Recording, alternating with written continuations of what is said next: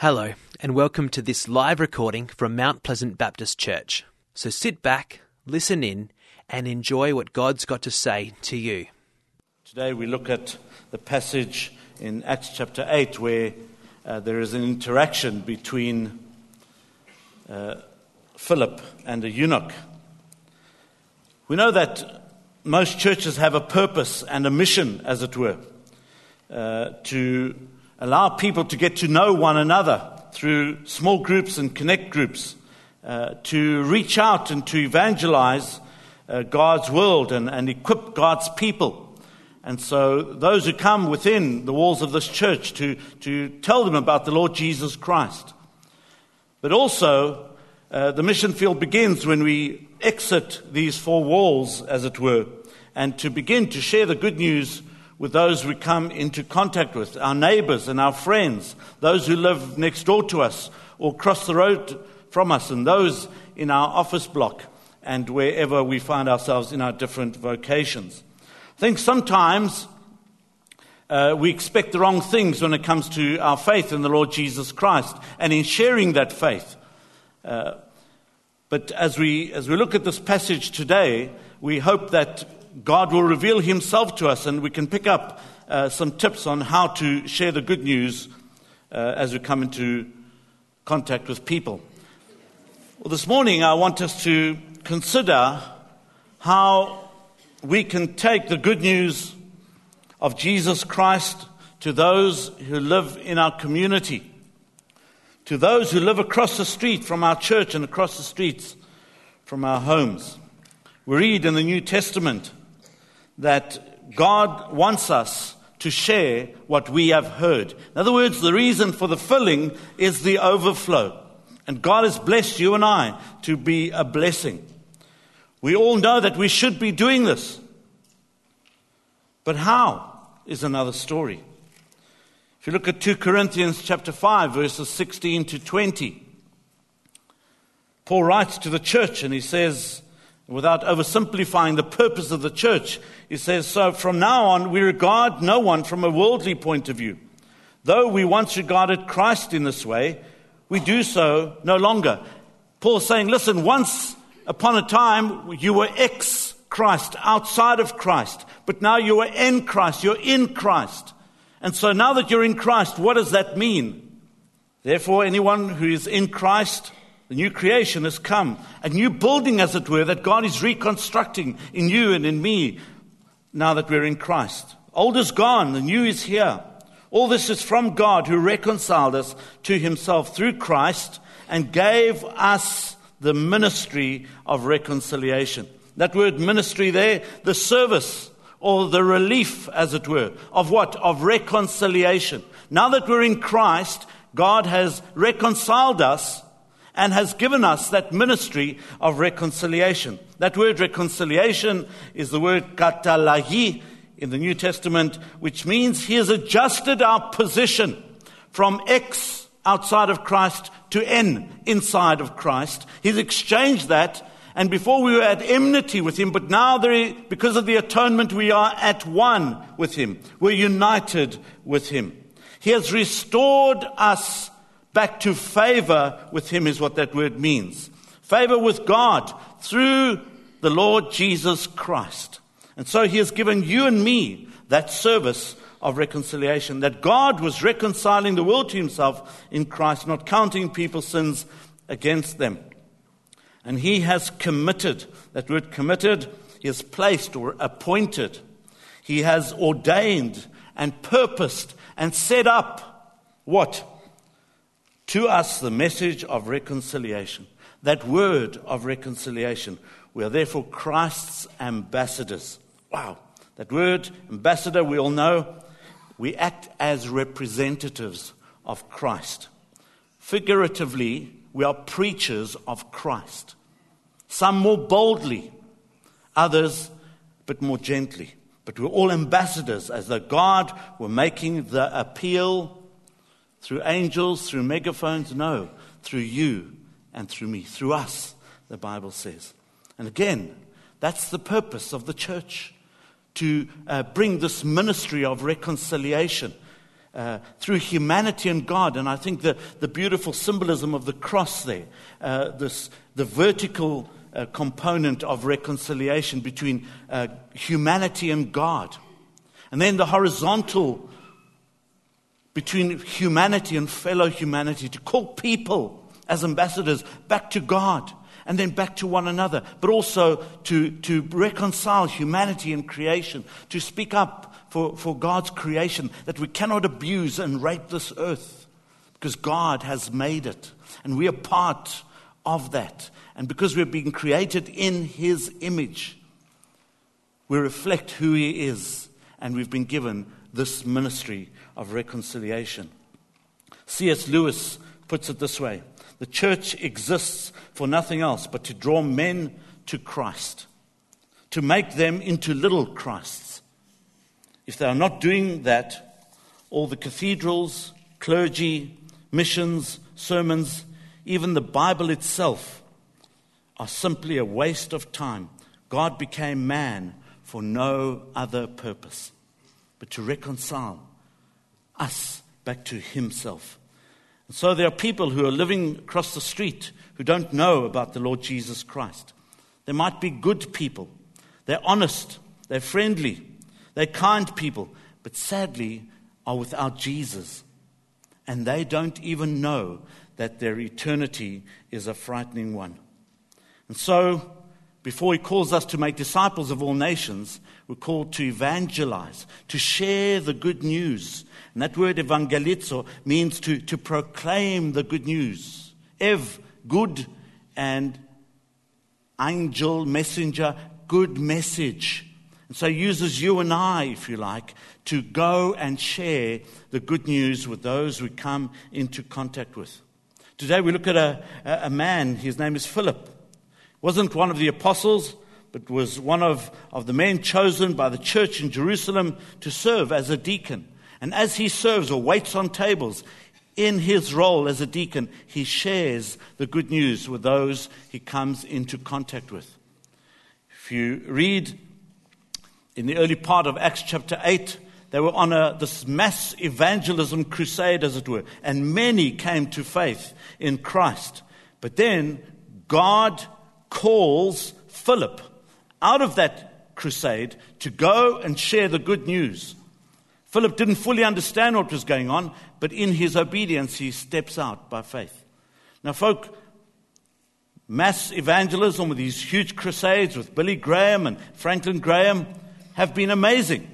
But not all of us can do that. But what has he called you and I to do? And so today is a great case study of what we can do as directed by this passage uh, in Acts chapter 8. And I'm going to ask Patricia if she'll read it for us, please. Our reading this morning is taken from Acts chapter 8, verse 26 to 40. Let's hear the word of God. Now, an angel of the Lord said to Philip, Go south of the road, the desert road, that goes down from Jerusalem to Gaza. So he started out and on his way, he met an Ethiopian eunuch, an important official in charge of all the treasury of the Kandake, which means Queen of Ethiopians. This man had gone to Jerusalem to worship, and on his way was sitting in his chariot reading the book of Isaiah the prophet. The Spirit told Philip, Go to the chariot and stay near it. Then Philip ran up to the chariot and heard the man reading Isaiah the prophet. Do you understand what you are reading? Philip asked. How can I? He said, unless someone explains it to me. So he invited Philip to come up and sit with him. This is the passage of scripture of eunuch was reading. He was led like a sheep to the slaughter, and as a lamb before the shearer is silent, so he did not open his mouth. In his humiliation, he was deprived of justice. Who can speak of his descendants? for his life was taken from the earth. The eunuchs asked Philip, Tell me, please, who is the prophet talking about? Himself or someone else? Then Philip began with that very passage of scripture and told him the good news about Jesus. As he traveled along the road, they came to some water, and the eunuch said, Look, here is water. What can stand in the way of my being baptized? And he gave orders to stop the chariot. Then both Philip and the eunuch went down into the water, and Philip baptized him. When they came up out of the water, the Spirit of the Lord suddenly took Philip away, and the eunuchs did not see him again, but went on his way rejoicing. Philip, forever appearing at Azotus, and traveled about, preaching the gospel in all the towns until he reached Caesarea. Amen. Thank you, Patricia. What can we learn from this interaction uh, of Philip this morning? How can we share the good news with those we come into contact with? I think, firstly, we need to listen for God's instructions. Uh, Philip was busy doing his work as a deacon uh, in the city, but he was sensitive enough to hear God's new message. And we read in verse 29 Now an angel of the Lord said to Philip, God used this angel to tell Philip to get moving toward the desert. God may use an angel to speak to you or to me. But normally, he speaks through his word. He reveals a message to us. And so he could easily come and evangelize the whole world with the good news by sending a whole lot of angels, but he has chosen not to.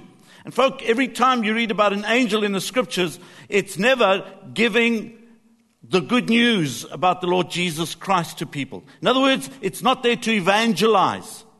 The good news is a message from God to people or to a specific person. But if God has chosen you and I to go and share the good news about the Lord Jesus Christ to those we come into contact with. And we read here that as Philip was doing his work, the Spirit told Philip. He called him, he commanded him, and said to him to go to that chariot and stay near it. Wasn't uh, anybody else but the Holy Spirit who directed Philip to approach the chariot, listening to what God had to say to him through the Holy Spirit. Folk, God speaks very audibly to you and to me if we are prepared to listen. So, step number one is to listen for God's instructions. But I think without uh, making anybody feel bad, including myself, we're so busy with everything around us and the busyness that we forget to hear God's voice. Fact, we might not even forget to hear God's voice, but it's so busy that we don't hear God's voice. Sometimes we misunderstand what God is saying if we do hear. Reminds me of this couple who were married for 60 years, and the husband said to his wife, Honey, I'm proud of you. And she replied, I'm tired of you too. Perhaps not understanding the clear message of God because there are so many other things around that are a noise. If you know the book Experiencing God by Henry Blackaby, he says God speaks by his Holy Spirit through the Bible, through prayer, through circumstances, and through the church. And so, as we are prepared to listen to God, we'll begin to hear His voice because God is speaking. And if we are His children, we hear His voice if we are prepared to listen to Him. But with all the busyness around us, it's hard to hear His voice. God is speaking these days. Question is, are we listening? If you read the story of Elijah in 1 Kings 19, Elijah, tired, discouraged, ready to give up and die, desperately needing to hear from God. The Bible tells us that there was an earthquake and a, a, a raging fire, a powerful tornado, so powerful that it, it split the rocks. But God was not in that. It says, God, King James Version says, God called in a still, small voice, in a calm, quiet, thin, is what that word means, voice. The word voice there still means thunder. God spoke, but in a quiet thunder. And Elijah was sensitive enough to be able to hear it. And so that's why we call our, our daily time with God a quiet time, because we take time out to hear his still small voice. Nowadays, uh, young people can multitask apparently, listening to stuff and trying to hear God's voice. Wow, that's amazing. But, friends, I suggest to you when we take time out to intentionally, purposefully listen in order, or hear in order to listen, we're able to respond to God. Secondly, we need to look for divine appointments. To look for divine appointments. God told Philip to leave the crowd and head out into the desert. Verse 26, read now, an angel of the Lord said to Philip, Go south to the road, the desert road, that goes down from Jerusalem to Gaza. He never told Philip where to go exactly. If God were you speak to me, I'd say, God, what time do you want me to leave? Can you just specify that, please? Which highway do you want me to go on? And can you direct me exactly to the place? Well, if that's the case, folk, then, you know, there's no need for faith. Remember Abraham in Genesis chapter 12? God calls him and says to him, Take that first step, as it were. Go out, and as you take that first step, I will direct you. Remember Moses standing before the Red Sea, at least two million Israelites behind him, Pharaoh, horsemen, and chariots, and in frustration, in, in Exodus chapter 14, we read, God, what am I to do now? And God responds to Moses and says, Why are you crying out to me? Tell the Israelites to go forward. In other words, take that first step. And once you've taken that first step, I will guide you. You know, it's, it's hard to turn the steering wheel when the car is not turned on and the car is moving. Once the car is moving, it's easier to turn the steering wheel. But we often want God to give us the, the GPS code and the, you know, the, the coordinates in absolute detail. Well, friends, why do we need faith in that case? God calls us to take that first step, and He will guide us. We know that He will never lead us where His grace cannot keep us. He'll never lead us where His Holy Spirit won't direct us. But as we take that first step of faith. And so Philip goes down onto the road, sees this African eunuch government official and begins to interact with him. Why? Because he looked for that divine appointment. And as he listened to God and as he looked for that divine appointment, we know that he hears, as he comes close to the eunuch, he hears, and we, we, we're told by historians that whenever they read the scriptures in those days, they read them out aloud. And as he hears the eunuch reading out the scriptures aloud, he goes and realizes that this is a divine appointment, an appointment ordained by God. Because he listened and was obedient, he was able to look what God was saying.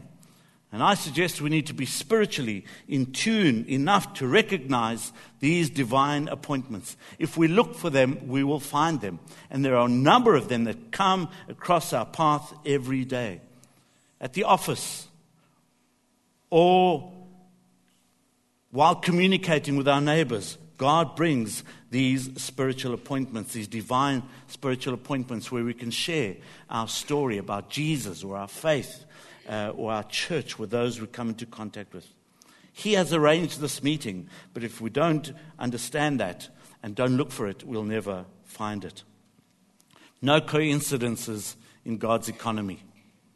Thirdly, we need to have a chat by asking questions. Philip did that. He asked a simple question in verse 30. Then Philip ran up to the chariot and heard the man reading Isaiah the prophet. Do you understand? And that word understand means to, are you aware of what you're reading? Do you perceive? Do you know what you're reading? Philip asked. And folk, We need to listen carefully in order to reply to this person. And many, many times we've got it all together and we and give the answer when that's not even a question. And so it's important to feel the person's pulse, their spiritual pulse, as it were. To begin to recognize that interaction and what the need is. And that comes through asking questions. There are many different ways of presenting the gospel. And perhaps we can use a number of different ones. But by asking questions, it helps because we begin to be sensitive where the person is at spiritually. And so there's a little uh, acronym there FIRE. Ask questions about their family. Are they married? Do they have children? What is their family situation? Because you can begin to interact with people. If you're from Africa, they will ask you, How are you and how is your family? They will ask you, they're interested in family because that's kind of the background, what it means to know the person. And so you ask these kinds of questions. You ask about their interests, their hobbies, what, what stimulates them, what interests them. You ask about their religious background. Most people in our nation don't know the difference between a religion and a denomination. There are five or six major religions in the world. One of them is Christianity. And under the, the religion of Christianity, there are a whole lot of different denominations Protestants, Orthodox, Roman Catholics. And so we don't even know the difference there. And they will ask, What religion are you? No, assuming that you're a Christian, they're asking, What kind of church or denomination do you go to? They will ask you, What religion are you? because people don't really know in a post Christian Australia. And so you begin to ask certain questions. Because if you ask certain questions, you can pick up their background. And then you ask certain inquiring questions to determine their spiritual condition. Do they go to a particular church? What is their understanding of faith in Christ? Is it all about works? Is it all about being good people and not harming other people? Or is it about the Lord Jesus Christ? Are they perhaps atheists? I've just finished, uh, finished two weeks um, doing lectures at the uni on uh, introduction to theology, and you begin to ask certain questions. Or, sorry, not ask certain questions. You begin to pick up where, where people are by the questions they ask. And, folk, can I say this? That the younger generation, those uh, that are at uni, are asking inquiring questions.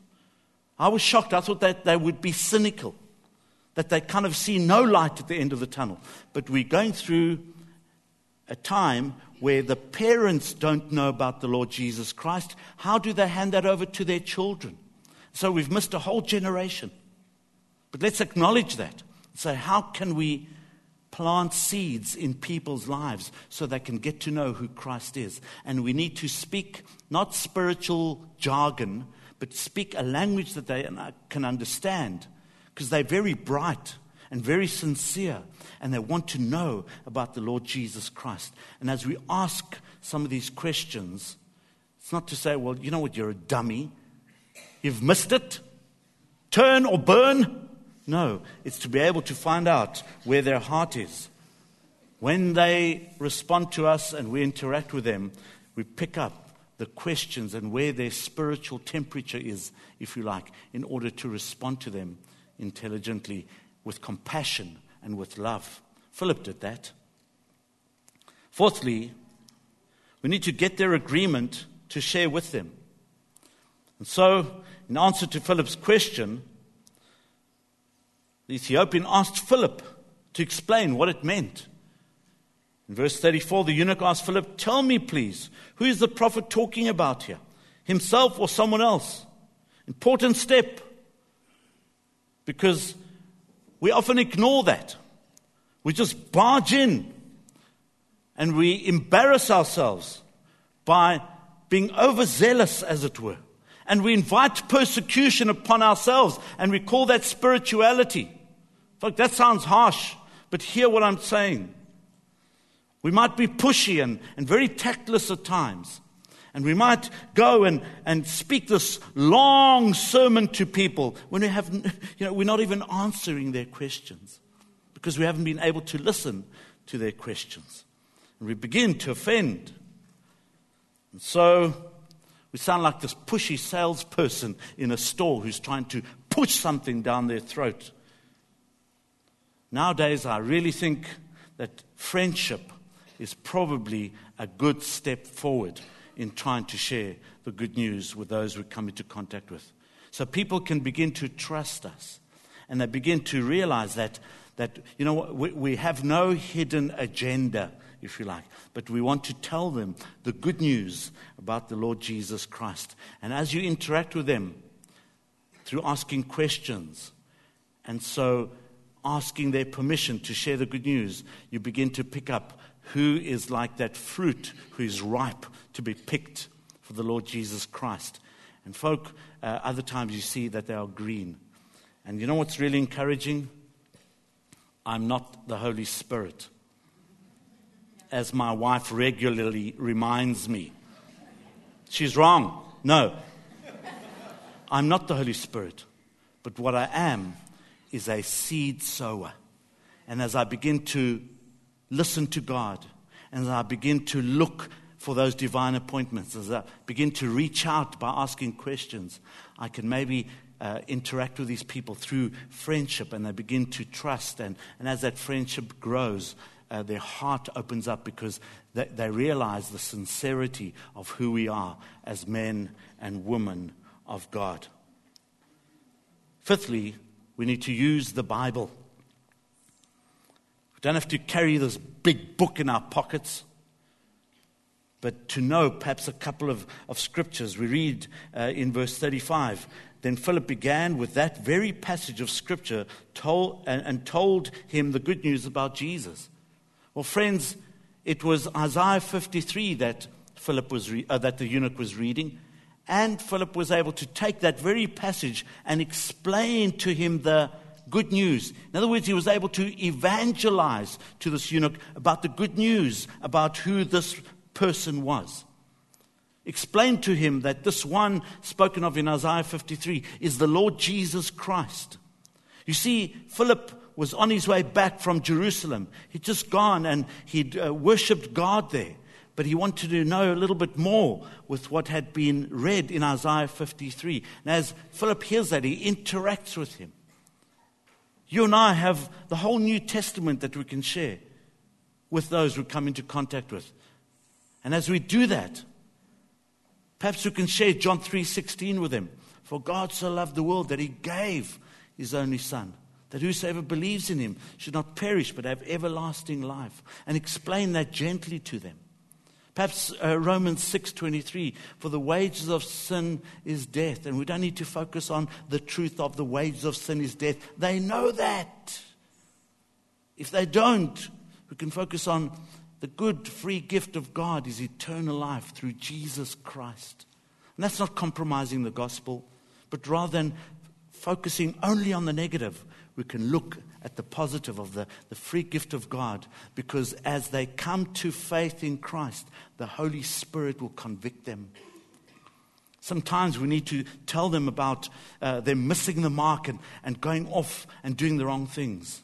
But as we present the love of God to them, the Holy Spirit convicts them and brings them to faith.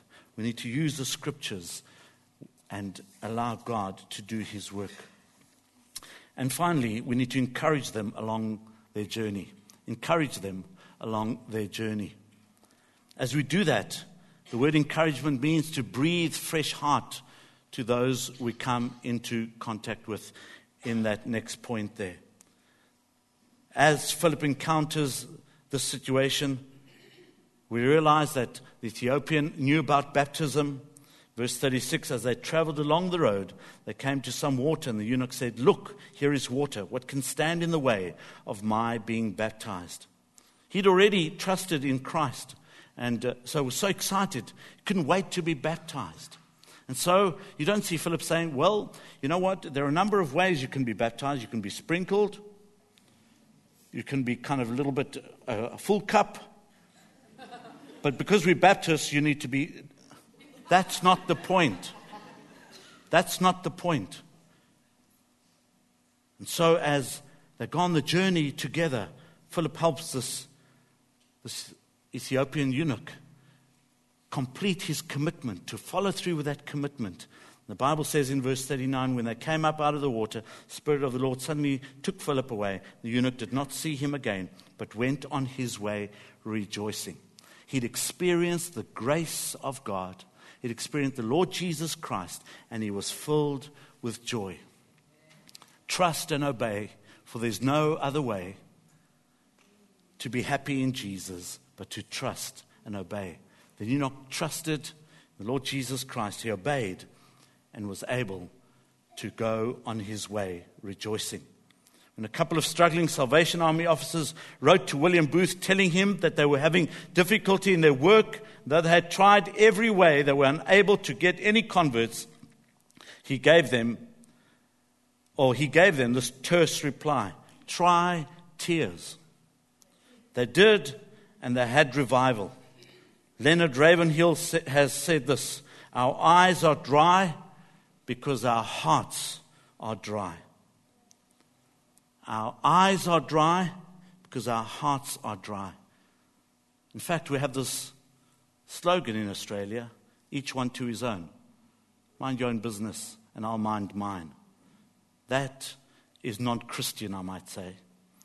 And so, as we reach out, we begin to sense the sensitivity of those who are going to lost eternity. So, I want to suggest to you that wherever God has put you, why don't you sow a seed there? If it's in the office, if it's at home with your neighbor, it all starts with a little seed that gets sown. And as we are faithful in watering that, by doing whatever God calls us to do, God, by His Holy Spirit, will allow it to grow bigger and bigger and more beautiful as time goes on. What he calls you and I to do is to sow a seed where he has planted us by listening to what he has to say, by looking for those divine appointments so he might get the glory out of it. Wow, desperately dependent on him, but we need to look where he's directing us and listen to where he's sending us. Let's pray together. Our Father, we thank you for your word to our hearts. We acknowledge, Lord, that we can never accomplish anything in our own strength, but only by the guidance of your Holy Spirit. So, Lord, give us spiritual ears to hear your voice, spiritual eyes to look for those divine appointments, and, Lord, the, the right spiritual words to say what you call us to say by sowing those seeds for your honor and for your glory. Lord, we are desperately dependent on you for this. Help us, Lord, we pray, so you might get your rightful glory. In Jesus' name, amen. We hope you enjoyed this message from Mount Pleasant Baptist Church. If you'd like to talk to someone about what you've heard today, then you can contact the team at Mount Pleasant Baptist Church by calling the office during office hours on 9329 1777. Thanks for joining us. We look forward to your company again soon. God bless.